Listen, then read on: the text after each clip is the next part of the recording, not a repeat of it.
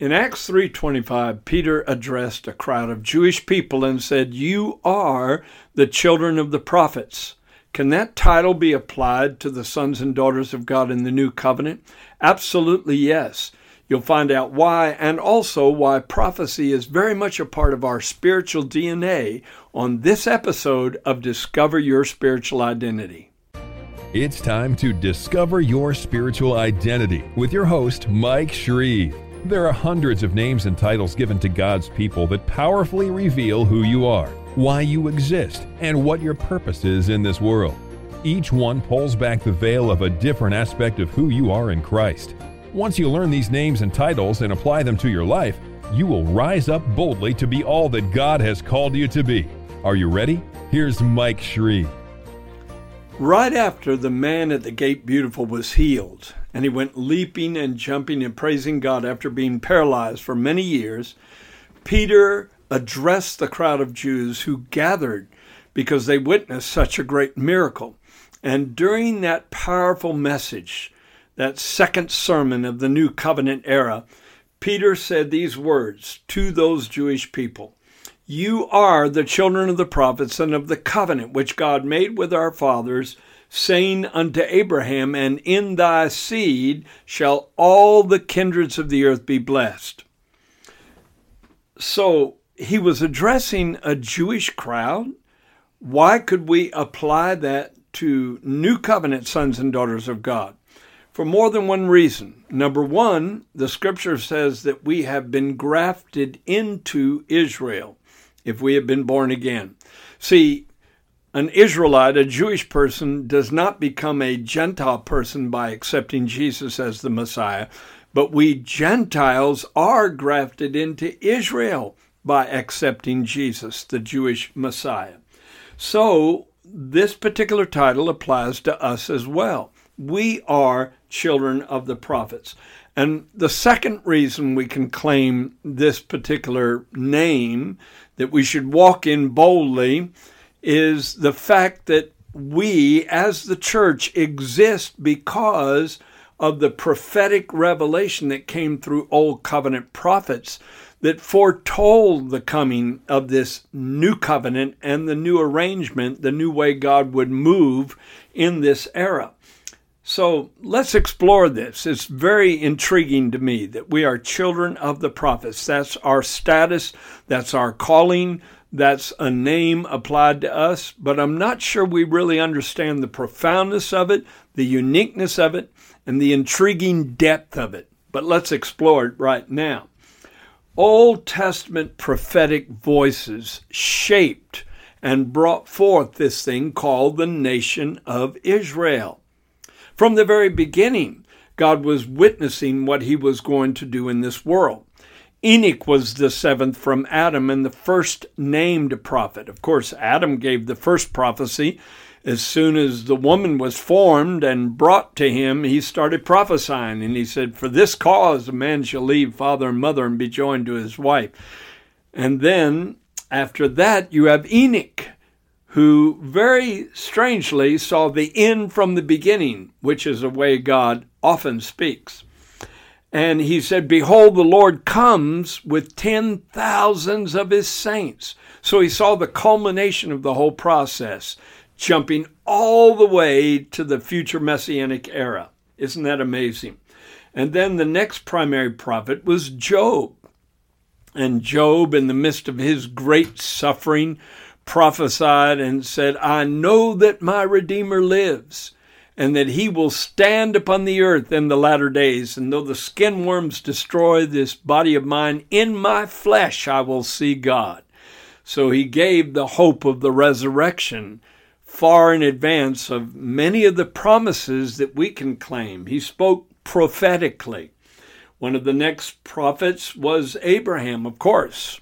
In Genesis chapter 20, verse 7, Abraham was named a prophet. God himself declared that Abraham was a prophet and that he could pray healing for Abimelech's household. And he prophesied of the multitude of offspring that he would have when Sarah was yet barren. And so he prophesied in the face of impossibility something that looked like it could never come to pass. But isn't that the power of the prophetic word? That's why Paul told Timothy later on to fight the good warfare by means of the prophecies that had been spoken over him. Sometimes you have to speak in the face of absolute impossibility and declare the word of the Lord, and then watch it come to pass. And Abraham, of course, repeated what God told him that his seed would be as numerous as the stars in heaven and the sand by the seashore, and in him and in his seed would all kindreds of the earth be blessed. And of course, that was fulfilled primarily in the Messiah. And when Jesus came, this blessing of God that was contained within the nation of Israel overflowed the banks of Judaism and went into every nation and kindred and tongue and people. And it's still spreading in cultures that have never learned of him before. Thank God. So Abraham was truly prophesying on the highest level of the coming Messiah that would be of his seed. Then Moses was a prophet, and Moses prophesied the 10 plagues of Egypt.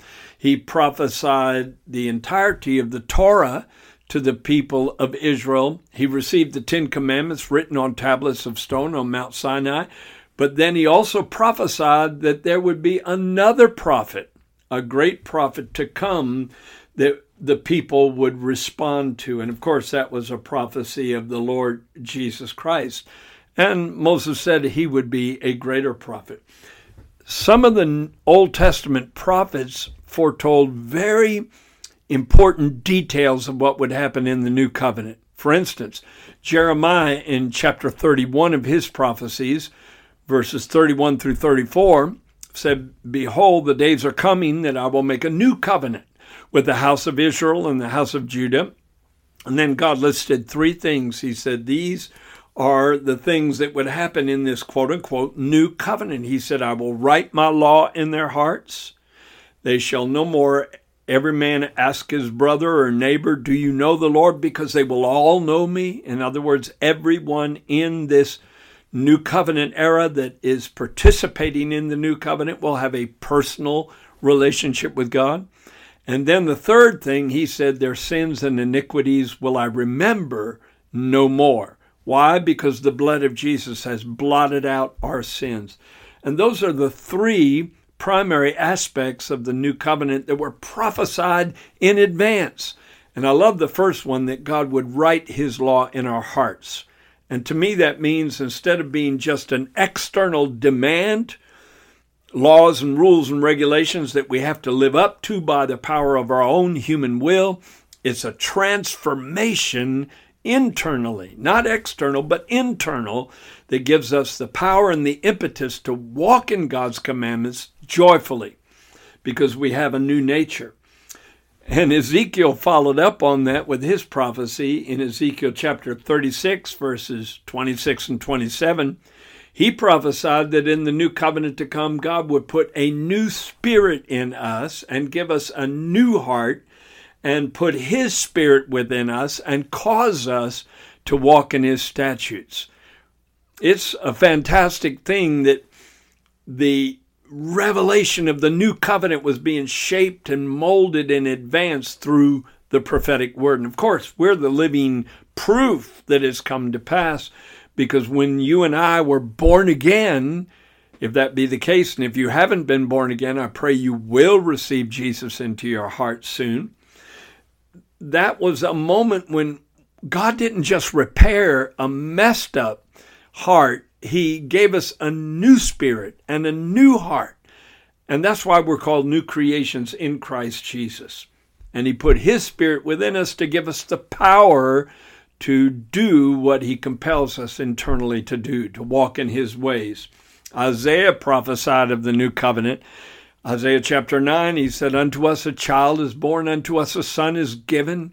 His name will be called Wonderful Counselor, the Mighty God, the Everlasting Father, the Prince of Peace.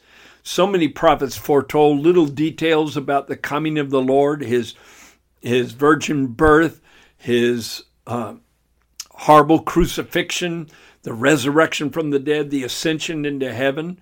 so many insights came. But I do want to mention how Joel pulled it together not only the life of Jesus, but what would result from it in chapter 2 of his prophecies in verses 17 and 18. He said, It shall come to pass in the last days. And by the way, Peter quoted this prophecy in his sermon on uh, the day of Pentecost. And so it started in its fulfillment then. The last days began with the birth of the church because it would be the last great move of God in the earth, a new way of moving in the human race that would bring the human race to that final ultimate harvest of souls that will happen at the end of the age. So the last days has been going on for 2,000 years. And Peter said it in Acts chapter 2, verses 17 and 18, quoting Joel's prophecy.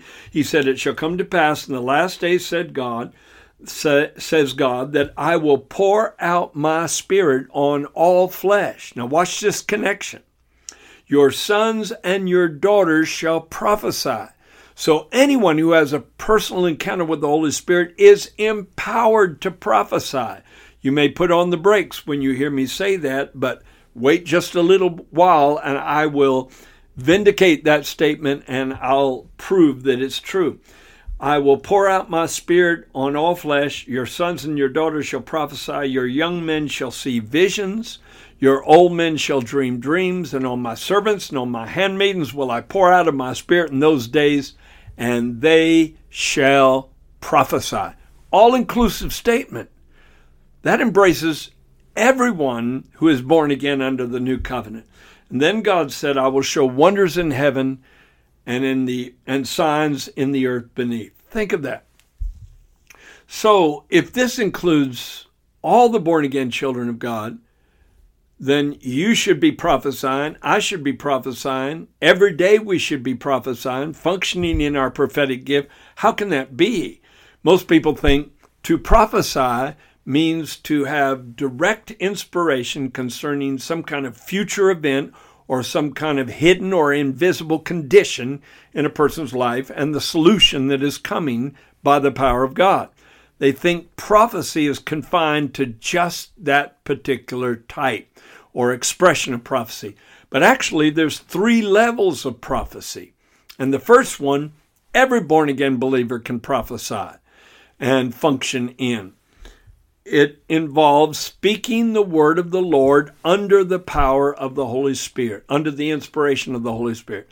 You can do that working at a cash register in Walmart. You can do that working on a construction crew in your city.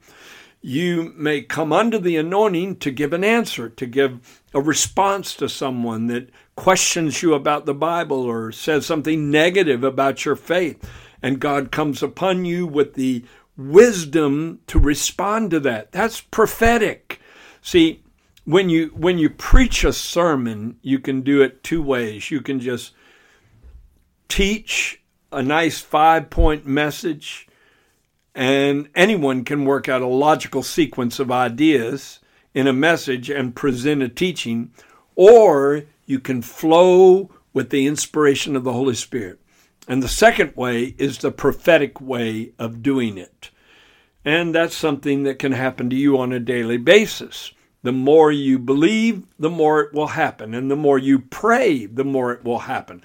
Because the more you will be sensitive to those priceless moments when you know you're supposed to speak into someone's life. The second way of prophesying is to simply echo the prophecies that have already been given by the prophets of old. If you just share some truths out of the book of the Revelation with people that you're in a conversation with, in a sense, you are prophesying on the second level because you are verifying a prophetic word that God gave to a previous individual. The third and most profound way of prophesying, though, is to receive unique prophetic utterances from God by the inspiration of the Holy Spirit. And that can come in the form of direct utterances, thus saith the Lord, and bring forth an utterance. That's happened to me many times. It can come in the form of dreams or visions or an audible voice, I'd like to share with you one of the most profound prophetic statements God's ever made to me and, and revelations that He's ever given to me. And I needed to hear this. See, I was going to India at the time and we were seeing incredible results. This is not stretching it at all. We would see in some cities over a thousand people coming to the altar every night to be saved. In fact, if they got the slightest inclination you were about to make an invitation, they would jump up and start running to the altar. I'd love to see that kind of fervency in all the churches I minister at in the U.S. We would even have to uh, caution the people don't move so fast because they could trample the elderly or the children that were in that crowd and they would slow down a little bit, but they were so hungry for God. And I begged God. I went up in a mountain all day long to fast and pray down in southern India because I wanted God to release me to live in India the rest of my life and just spend my life ministering to the Hindu people. And he would not release me. And I came back to the U.S. a little disgruntled because I can go a month preaching in different churches here and not see anyone saved. Primarily just teaching the saints, which is valuable, really valuable work, but I have that evangelist heart. And I want to see people get saved, find the Lord, be born again. And one day I was in prayer about two hours and momentarily fell asleep. And all of a sudden I was in a vision. I saw an outline of the United States of America and a little red dot right in the heart of America. And then all of a sudden, that red dot exploded. It didn't happen slowly, it happened quickly that red dot exploded into two blood red words that, like liquid, soaked, one imposed on the other, superimposed on the other. Those two words soaked into the whole map of America so that there was not one city untouched, not one community untouched. The entire map was soaked with this bloody red color. And those two words were Jesus saves. Jesus saves. I know there's a lot of insanity going on in our culture right now, and great evil is rearing its head like a venomous serpent. But I prophesy to you that a coast to coast, border to border revival, spiritual awakening, as we have never seen, is about to hit this country, and it will happen suddenly. Thus saith the Lord. I received that prophetic dream because God was encouraging me to keep investing my life and investing my ministry in this area of the world primarily because He had something in mind that He's going to bring to pass. So I'm going to bring this to a close, but I have two more scriptures, at least, maybe three, that I want to bring out very quickly. 1 Corinthians 14 21 says, You may all prophesy. You may all prophesy. I know you've excluded yourself from this, probably. You've assigned this to other people that seem more spiritually advanced than you. But if you'll believe God and pray and seek His face and trust Him to do it, He'll awaken this prophetic anointing in you because He said He would pour out His Spirit on all flesh, and His sons and daughters, all inclusive, would prophesy. Maybe it's only going to be on the first level, but keep functioning under the anointing and watch how God increases it. If nothing else, Revelation 19:10 says the testimony of Jesus is the spirit of prophecy. In other words, if you testify to others what Jesus has done in your life, automatically you are prophesying what he will do in their lives if they open their heart in a similar way. And the testimony of Jesus being the spirit of prophecy is also tied in in that particular reference, Revelation 19:10, with the glory of his second coming. And the Spirit and the bride say, Come. The bride of Christ worldwide is prophesying, saying, Come to him. He's coming again. We're all prophesying of the resurrection of the dead and the coming of the Lord Jesus Christ and the establishment of the kingdom of God in this world. If you really have this burning in your bosom, you've got to participate in the process.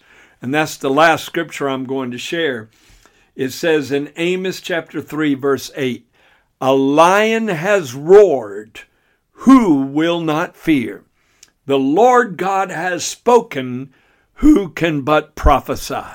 So if you've heard the word of the Lord and responded to it in your life, what's the outcome going to be? Who can but prophesy? In other words, you can't hear that kind of revelation from God without telling others about it.